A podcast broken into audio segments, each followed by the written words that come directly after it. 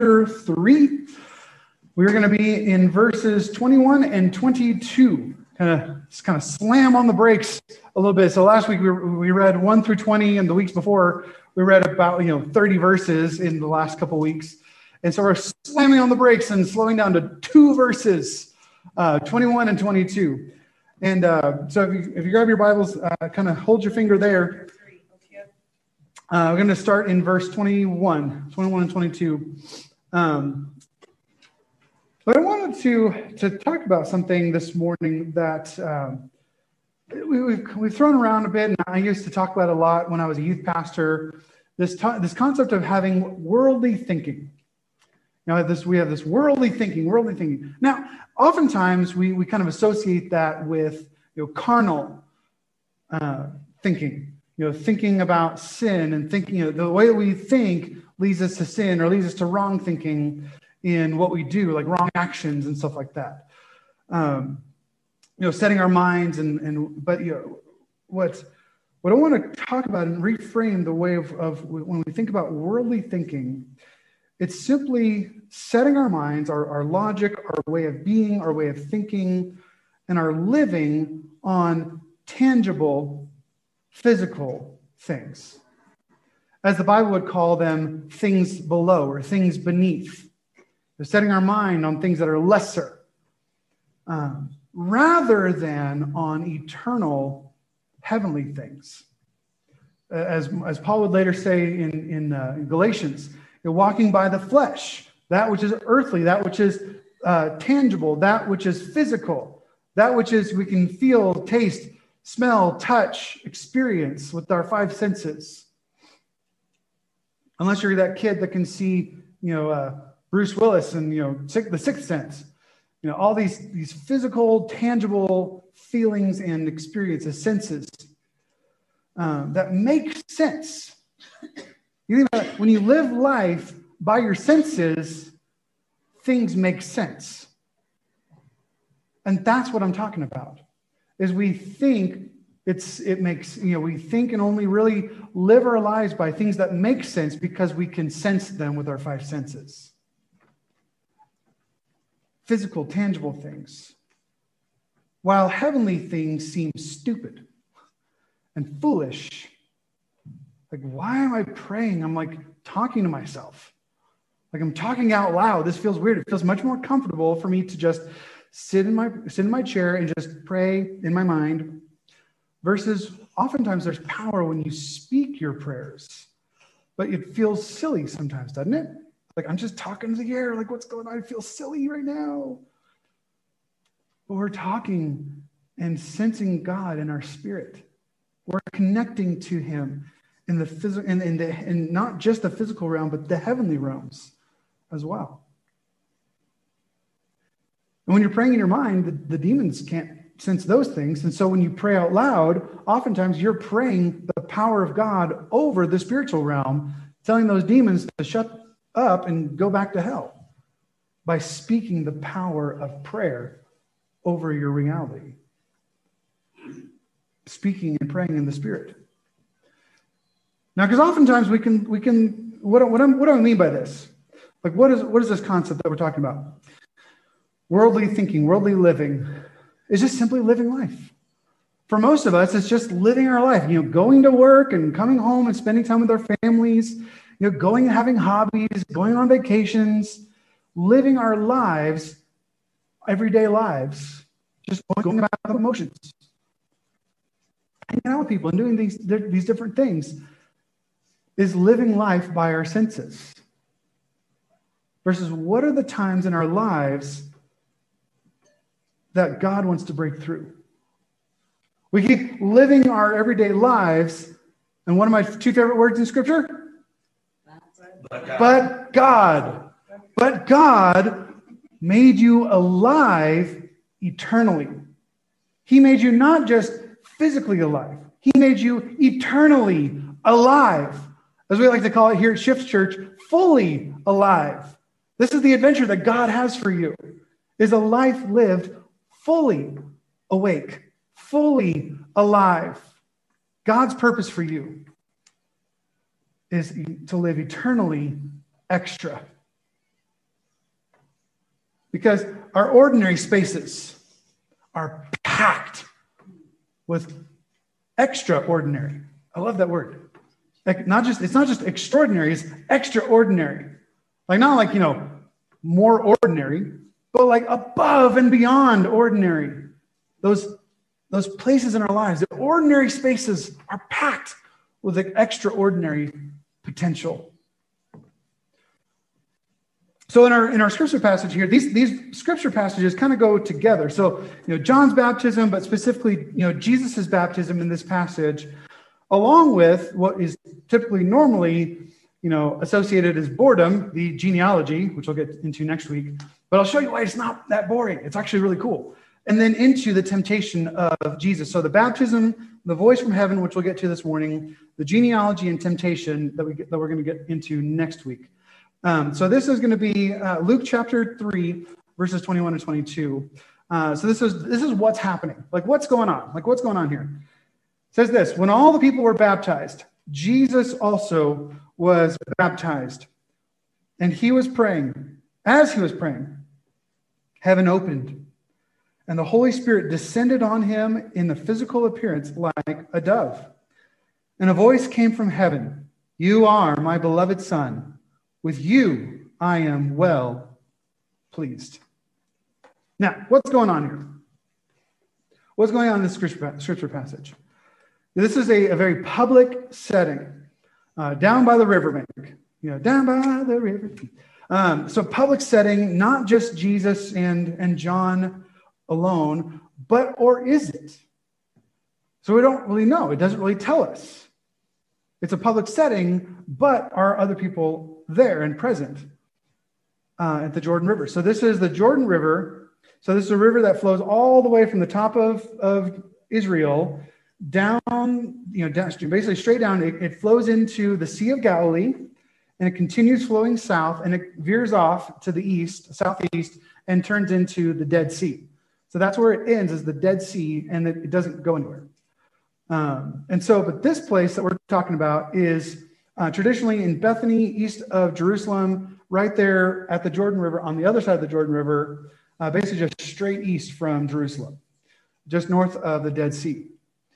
Um, and so, what, what is happening? What in, in this, you know, trying to kind of lay the setting here. So, God first became a man.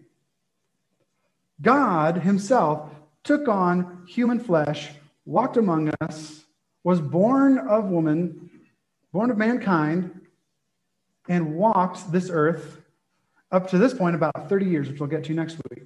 He's about 30 years old right here.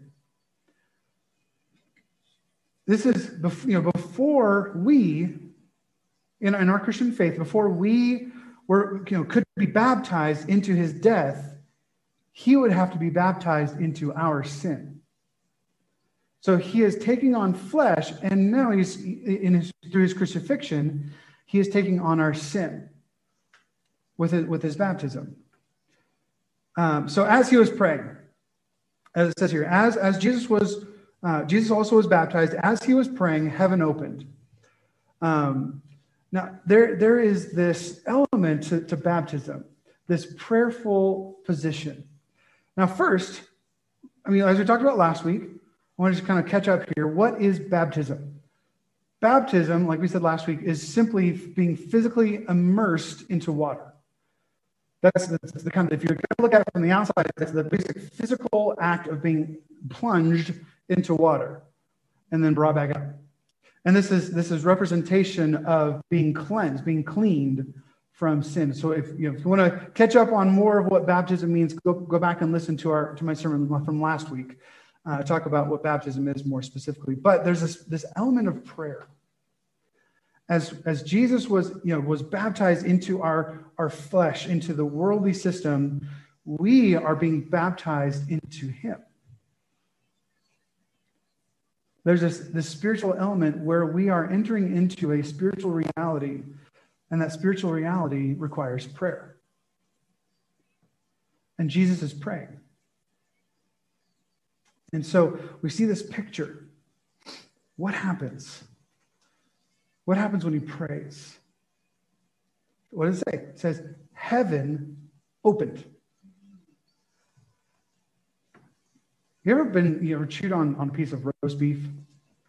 You're just like sitting there, just going, just chewing for like days. I felt like this is where I was this week. I was chewing on this. This whole this, this whole section, specifically this right here, you know, heaven opened and the spirit descended like a dove. I'm just sitting there for like an hour, like chewing on that, like praying, like even I had to text some people and talk about like, what in the world is going on? You know, if you, you know, because some there are some people, some faith traditions where they're basically talking about, you know, like like a like Jacob's ladder, like the heavens opened, kind of like Jacob saw the heavens opened, and the spirit descended like Jacob's ladder. I've heard this preached, which I, I really like. So basically, you know, Jacob, when he was sitting, you know, waiting, and this was you know thousands of years before Jesus, uh, Jacob is is running away from Esau he, he deceived and got his birthright, but he's like, he's sitting there.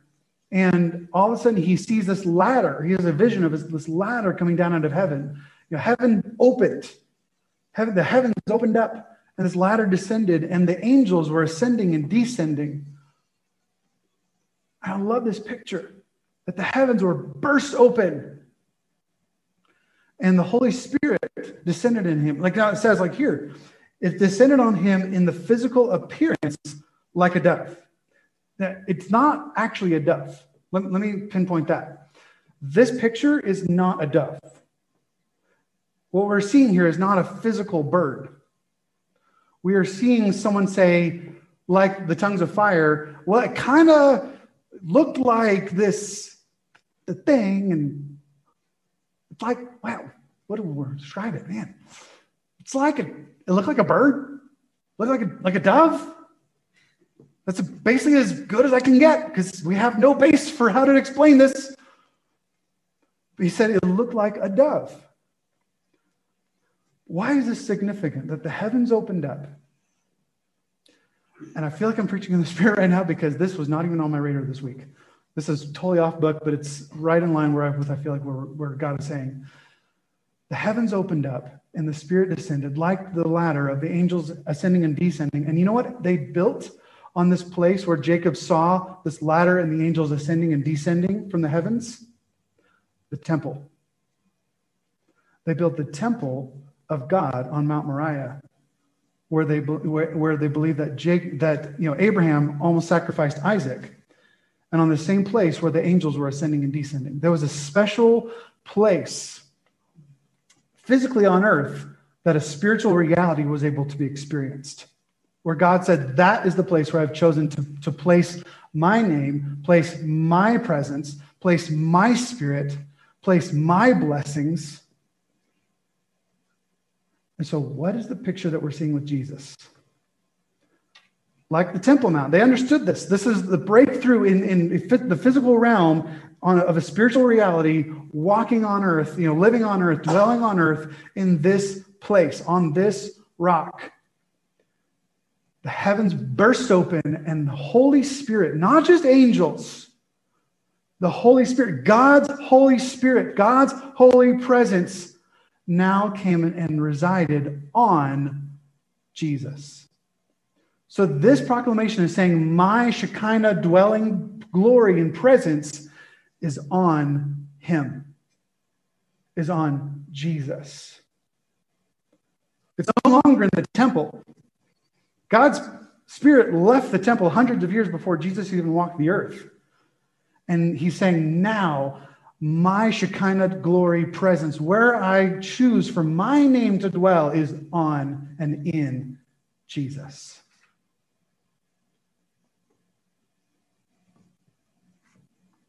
Like it says in Isaiah 11, the Spirit of the Lord will rest on him. A spirit of wisdom and understanding, a spirit of counsel and strength, a spirit of knowledge and of the fear of the Lord. This is the picture right in front of them. This beautiful picture of glory, beautiful, strong picture of prophecy being fulfilled right there in their midst, whether it was a crowd or with John. Now I kind of think it was just John himself, because if it was everyone, they would have gotten it. And it seems like the rest of Jesus' ministry was basically about keeping that Messiah, thing, the whole Messiah thing, a secret. You know, because they had all these weird pre- preconceived notions. So I think it could have been just simply John and Jesus here in the river. Um, and it came through prayer, the, uh, the anointing of the Holy Spirit, and this concept of, of Jesus praying and the anointing of the Holy Spirit is a theme, is a big theme for Luke, as we've been seeing all these different people, you know, all the way from like, you know, Zachariah and Elizabeth to Mary. And then, and then, you know, uh, what's his name? Simeon and Anna in the temple. Like God's Holy Spirit is starting to break out and go nuts. And now we see the Holy Spirit completely break through while Jesus is praying.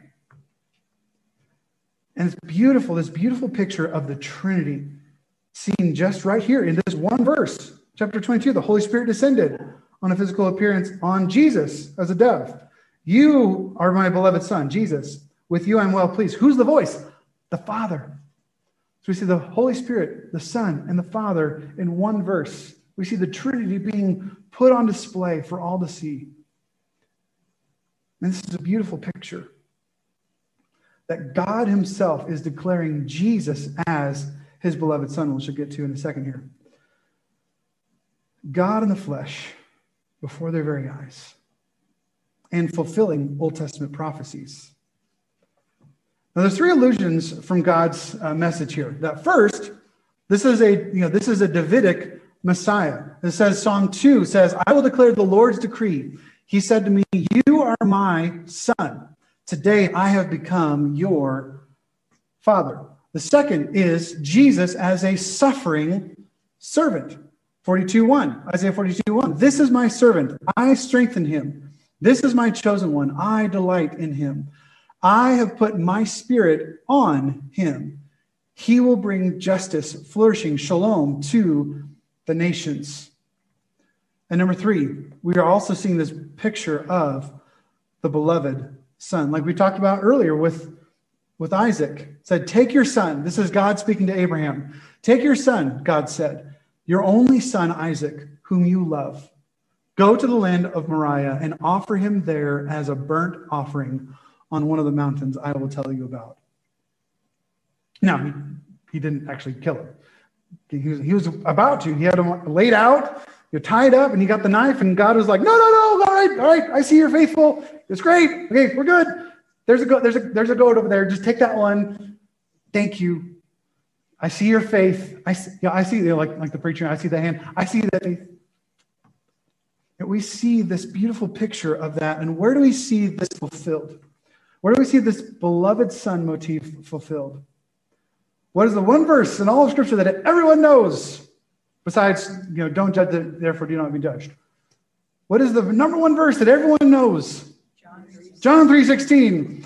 Forgot which I forgot to change the address. Sorry. For God so loved the world in this way, he gave his one and only son so that everyone who believes in him will not perish but have eternal life. Jesus was the sacrifice. God did not stay his hand as he stayed Abraham's hand. He said, Let it be done. Let Jesus be baptized in all of your sin, be baptized in all of your shame, be baptized in all of your guilt, all of your, what the Bible calls iniquity and evil. Let him be completely baptized in it and kill it nail it to the cross with them, and destroy all of it. All of your sin, all of your guilt, all of your shame, all of your doubt.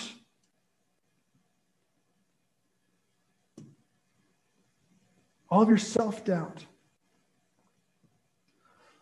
So that anyone who believes in him will not perish, will not be destroyed, will not be overcome with their evil and be and perish away from God's presence, but will have eternal life.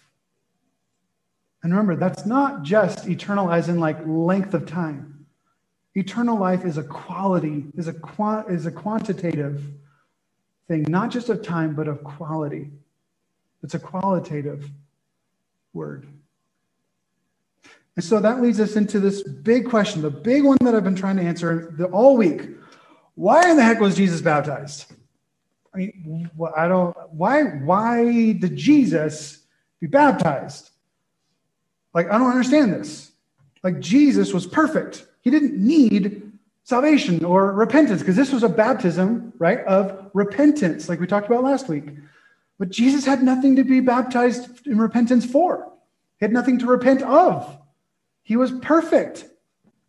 As he says in Second Corinthians chapter, uh, chapter 5, he made the one who did not know sin, you know, was, was, was familiarized, did sin, to be sin for us, so that in him we might or would become the righteousness of God. I mean, you know, the question is like, didn't Jesus like all, always have the Holy Spirit? He always had the Holy Spirit. He didn't, he was never one time had the Holy Spirit and in union with, with the Trinity of God. And then all of a sudden he was born into mankind and didn't until this moment. Because there's some people that would actually preach that. There's there's people, there used to be an old school heresy that still comes up every once in a while today, that Jesus was just simply a miraculous birth that uh, grew up, and then this was like the time when he became God. Like the Holy Spirit came upon a man and made him divine. This is called Arianism. And surprisingly, it's becoming up and up more and more these days in, in theological realms, which is weird.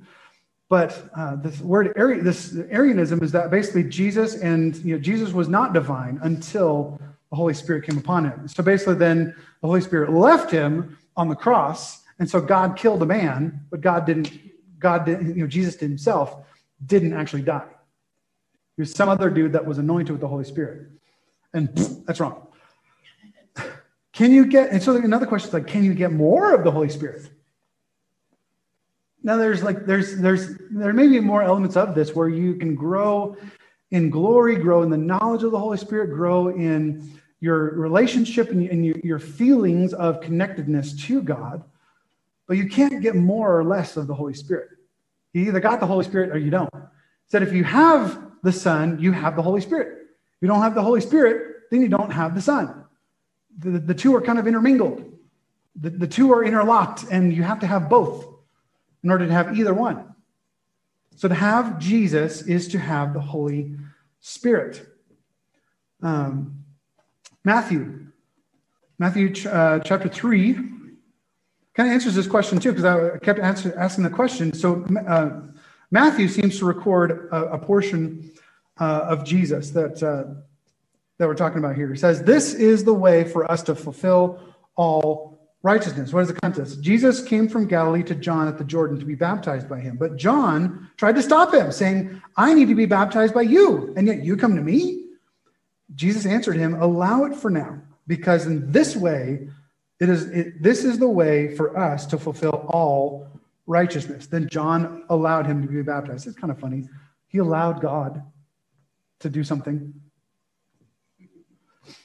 When Jesus was baptized, he went up immediately from the water. The heaven suddenly opened up for him, and he saw the Spirit of God descending like a dove and coming down on him. And a voice from heaven said, This is my beloved Son, with whom I am well pleased. John understood this. John understood who he was. You know, I, I'm un, unable to untie your sandals. I mean, that was a slave's job in that culture. He's saying, I need you. John even recognized this. I you don't need me. If anything, Jesus, I need you. I need you to baptize me. I need your blood to immerse me. I need your presence to overflow on me and to cover me in and on and in and through. I love the picture of a sponge.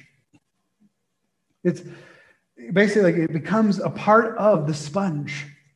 You know, you set a sponge in something, it covers it and then infiltrates it through and through and becomes a part of its very core being. And even more so, the Holy Spirit's anointing upon someone.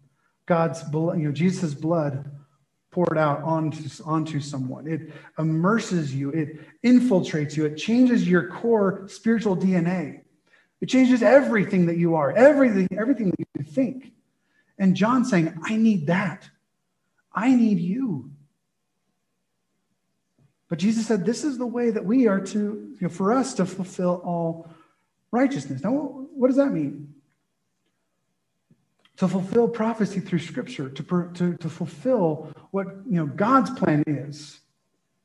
So, going all the way back, there's several passages where there's this going through the water in order to come out different on the other side. Like, for instance, Moses in the Red Sea.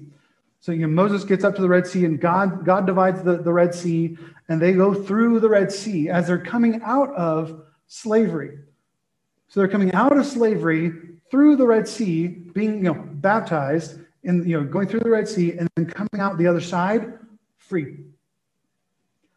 That's what baptism does. You start in slavery to, to sin and death and the grave over here, and you know, a slave to the world and then you get you go through your own red sea of, the, of baptism into christ and you come out the other side free. You're free from the junk. You're free from the guilt. You're free from the shame. You're free from the sin. You're free.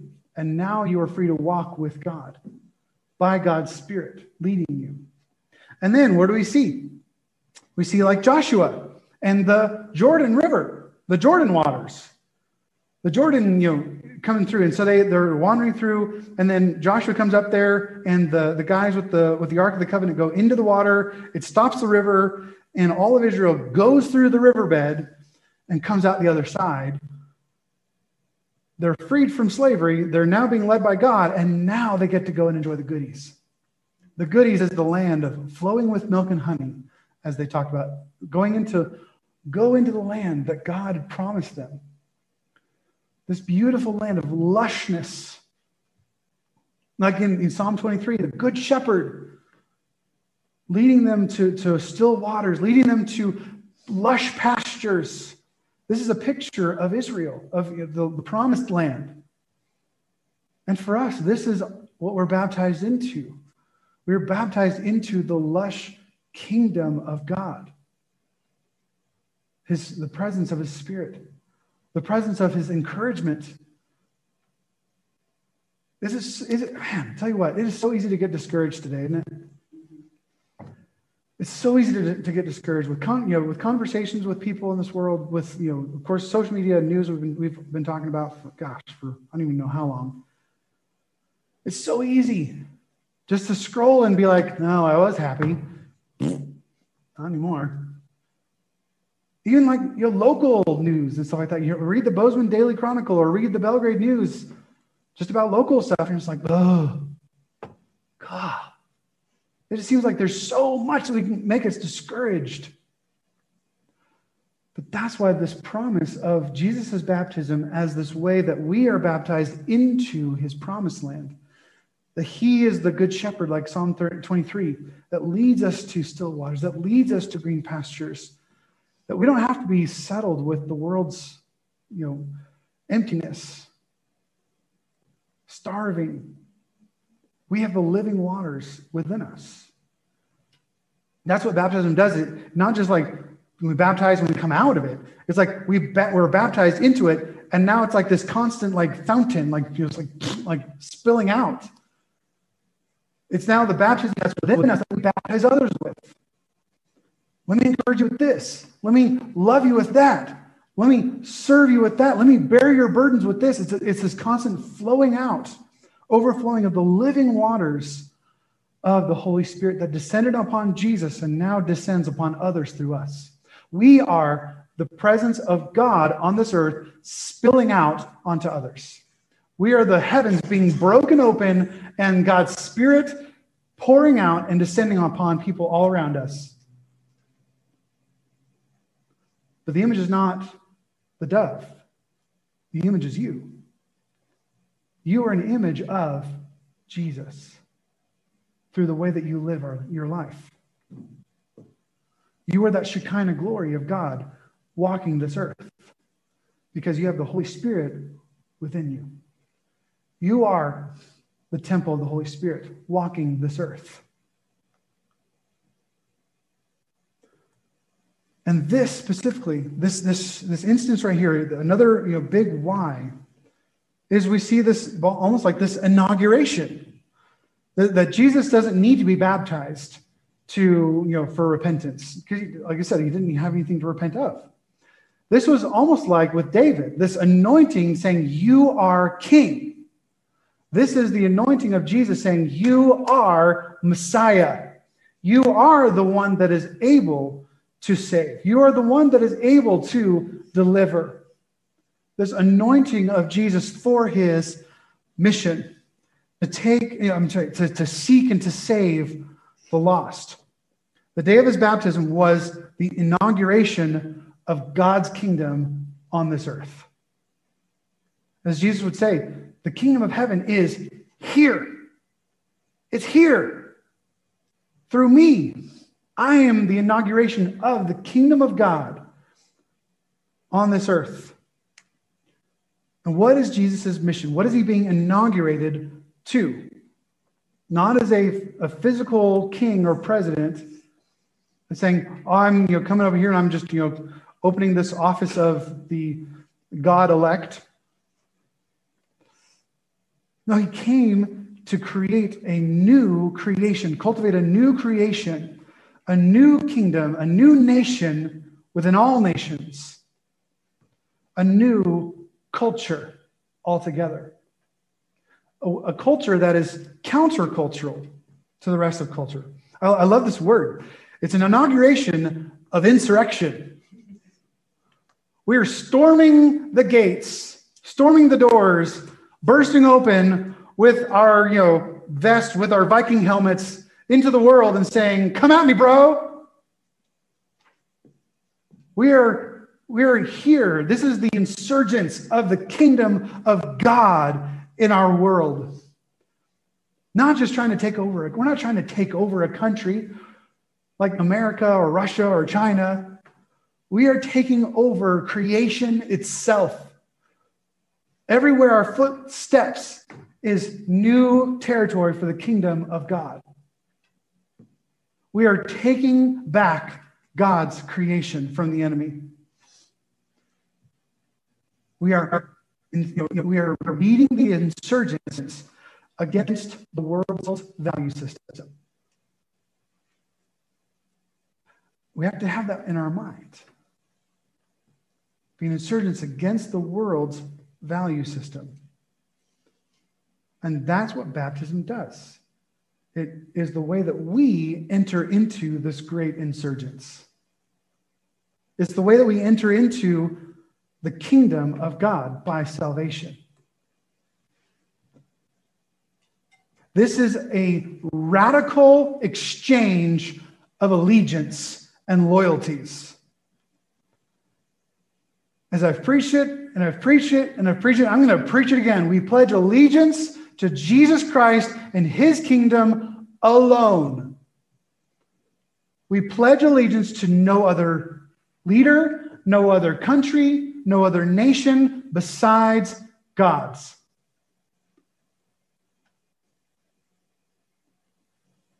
The, the, the, the dice have been cast.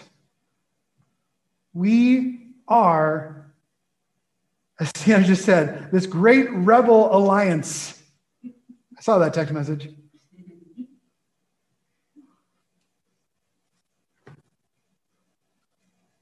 That is who we are. That is what the church is. Breaking ranks with the world's values, breaking ranks from pledging allegiance to a nation and pledging allegiance only to God.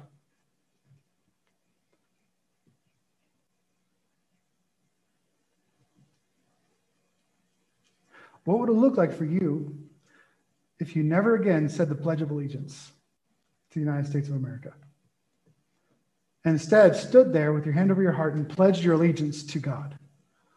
I pledge allegiance to the Lord our God, to Jesus Christ and Him alone. One nation, one kingdom, united under, under Christ, with grace, love, truth, and joy.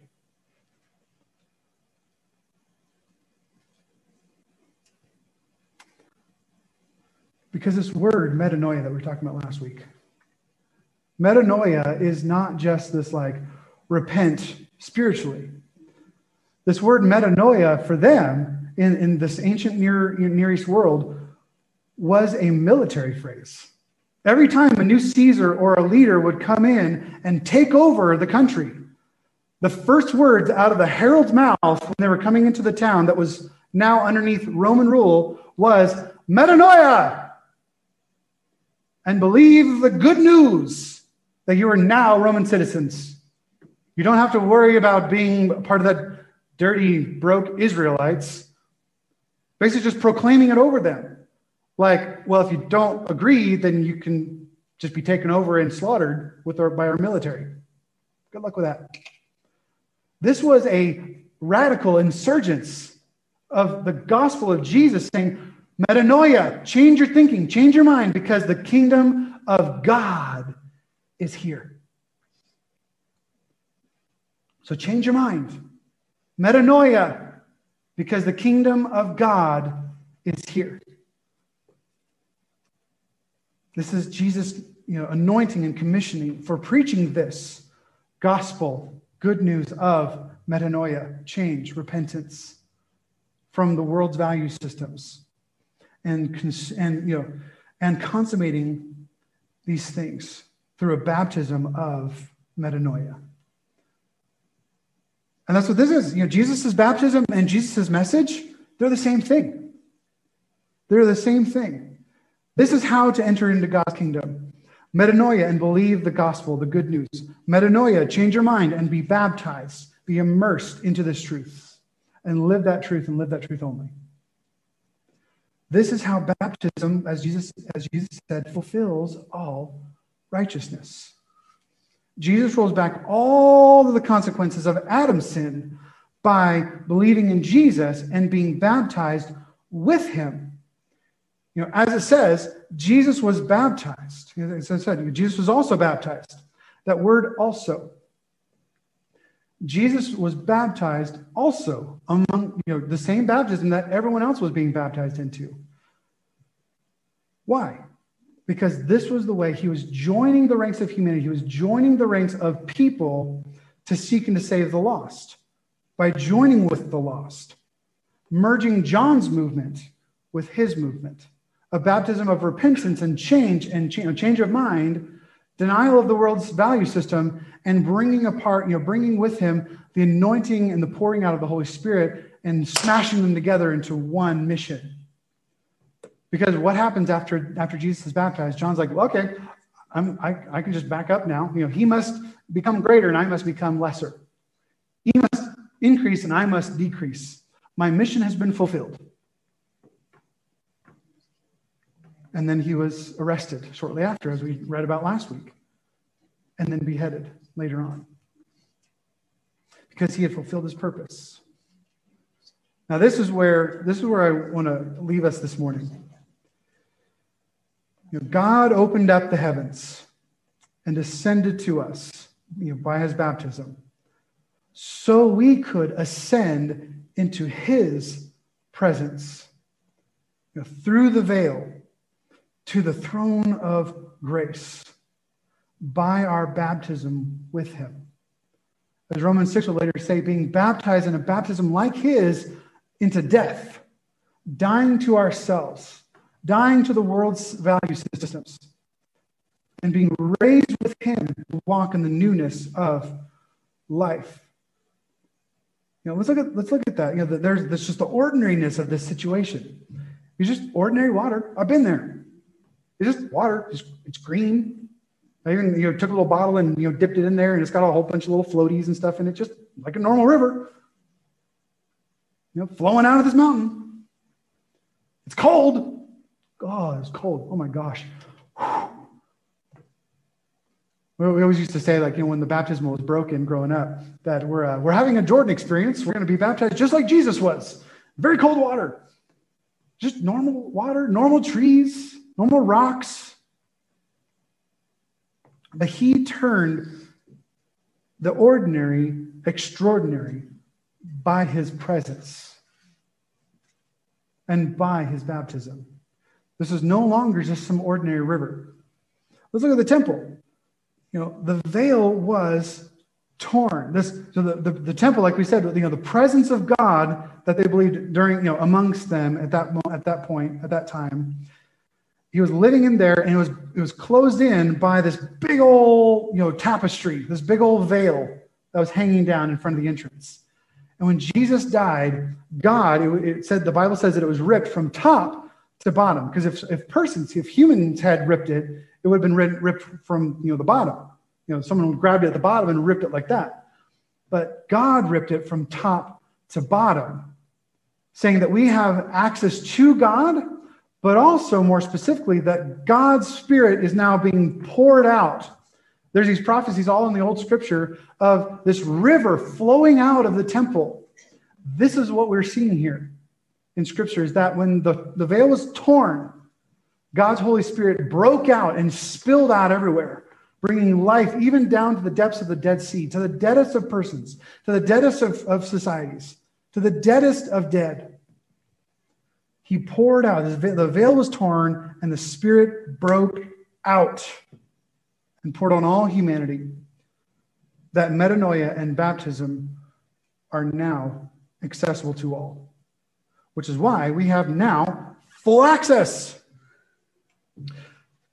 to come into his presence, to come into the throne room of God with confidence.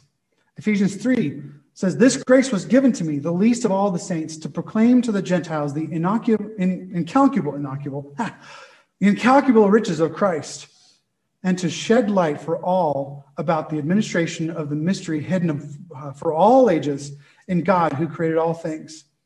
This is so God's multifaceted wisdom may now be made known through the church to the rulers and authorities in the heavens. This is according to the eternal purpose accomplished in Christ Jesus our Lord. In him we have boldness and confident access through faith in him. Hebrews 4 says, Therefore, since we have a great high priest who has passed through the heavens, Jesus, the Son of God, let us hold fast to our confession. For we do not have a high priest who is unable to sympathize with our weaknesses, but one who has been tempted in every way as we are, yet without sin. Therefore, let us approach the throne of grace with boldness so that we may receive mercy and find grace to help us in time of need. Therefore, brothers and sisters, since we have boldness to enter the sanctuary through the blood of Jesus, he has inaugurated for us so Jesus was inaugurated. Now we're being inaugurated for us a new and living way through the curtain, that is, through his own flesh. And since we have a great high priest over the house of God, let us draw near with a true heart in full assurance of faith, with our hearts sprinkled clean from an evil conscience and our bodies washed in pure water. Let us hold to the confession of our hope without wavering, since he who promised is faithful. And let us consider one another in order to provoke love and good works, not neglecting to gather together, as some are in the habit of doing, but encouraging each other, and all the more as you see the day approaching. Come into his presence. And not just simply because we can. Not just simply because, oh, I don't have to be afraid of God anymore. Oh, okay, cool. All right. I guess, well, I'll go every once in a while. I'll go, I'll, I'll pray. Eh. But I can't, I can. As long as I know I can, God, I'll, I'll, be, I'll be available. I'll go and, and meet with you whenever I kind of feel like it. Versus understanding that God's presence, God's throne, God's very existence, God's, God's reality, and, and what Paul would call the third heaven, the Father's presence, where Jesus is now seated next to the Father in his own throne, surrounded by 24 elders that are constantly singing, Holy, holy, holy is the Lord God Almighty. Worthy is the Lamb who was slain to receive all glory and honor. It's not only that we can go and join him in that presence, but that is where we rightfully belong. So we can enter into his presence. Not just because we're okay and can, but because God is saying, Come. Come on, this is where you belong. This is your true home. Hey, come up and jump onto my lap. Let me, let me cuddle with you for a while. God's presence is where you belong. Eternity is where our minds belong. This brings us confidence in living as children of God. It says in, in 1 John, in persecution and oppression, and believing that God hears you, and confidence in living to see salvation in others. This is our rightful place, and this is how it manifests into every area of our lives. So when we're persecuted and oppressed, we can go back into the presence of God.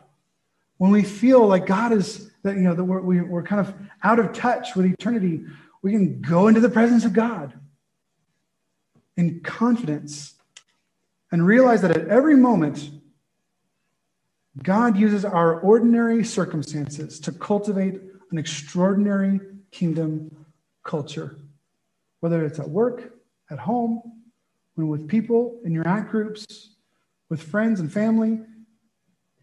God shifts these ordinary places into sacred. You know, the, like I said, the river, you know, his baptism, baptism, baptism itself, our prayer, our conversation, like I said, with family and coworkers, restaurants, flights, social media, car rides, coffee shops, pubs, breweries. Ordinary spaces of our lives, God desires to transform into sacred spaces. Ordinary circumstances of our everyday lives, God desires to transform into sacred opportunities. Ordinary relationships, God wants to shift into sacred community. Because our ordinary spaces are packed with extraordinary potential. Because of who we are, because of who you are, because of what Jesus did for you on the cross. You are redeemed by the blood of the Lamb and can come into the throne room of God anytime. Not just because you're allowed, but because it's your rightful place. And we take that experience with us into the rest of our lives so that God can create extraordinary things. All these just ordinary places in our lives. God wants to transform. So be uh, in prayer with Him throughout your daily lives. God, how do you want to shift this ordinary situation into extraordinary? This ordinary conversation into extraordinary, into a sacred moment. How do you want me to interact in this moment to do your will, Lord? Holy Spirit, we, we come before you today recognizing that you, Lord Jesus, are our source of strength and hope in this world. Nothing else can satisfy, Lord.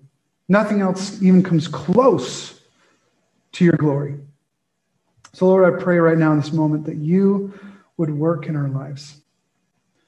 That you would open up our minds. God, I think that's the, that's the hardest thing, God, even for me, just Lord, just all of us, Lord, have this. We, we just see the ordinary things all around us as physical and tangible with our senses. But Lord, I pray that you would, you would that you would intercede, that you would intervene and open up our minds, open up our hearts to the sacredness of each moment, of each conversation, with each client, each customer, each person that we inter- interact with. And in our own spiritual lives with you, Lord Jesus, how can we experience your glory in your throne room in prayer? we pray for your presence, the power of your presence to be unleashed into our ordinary so that you will create extraordinary.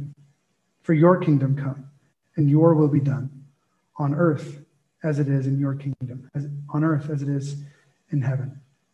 Lord, we thank you and praise you for all this. In Jesus' name, amen.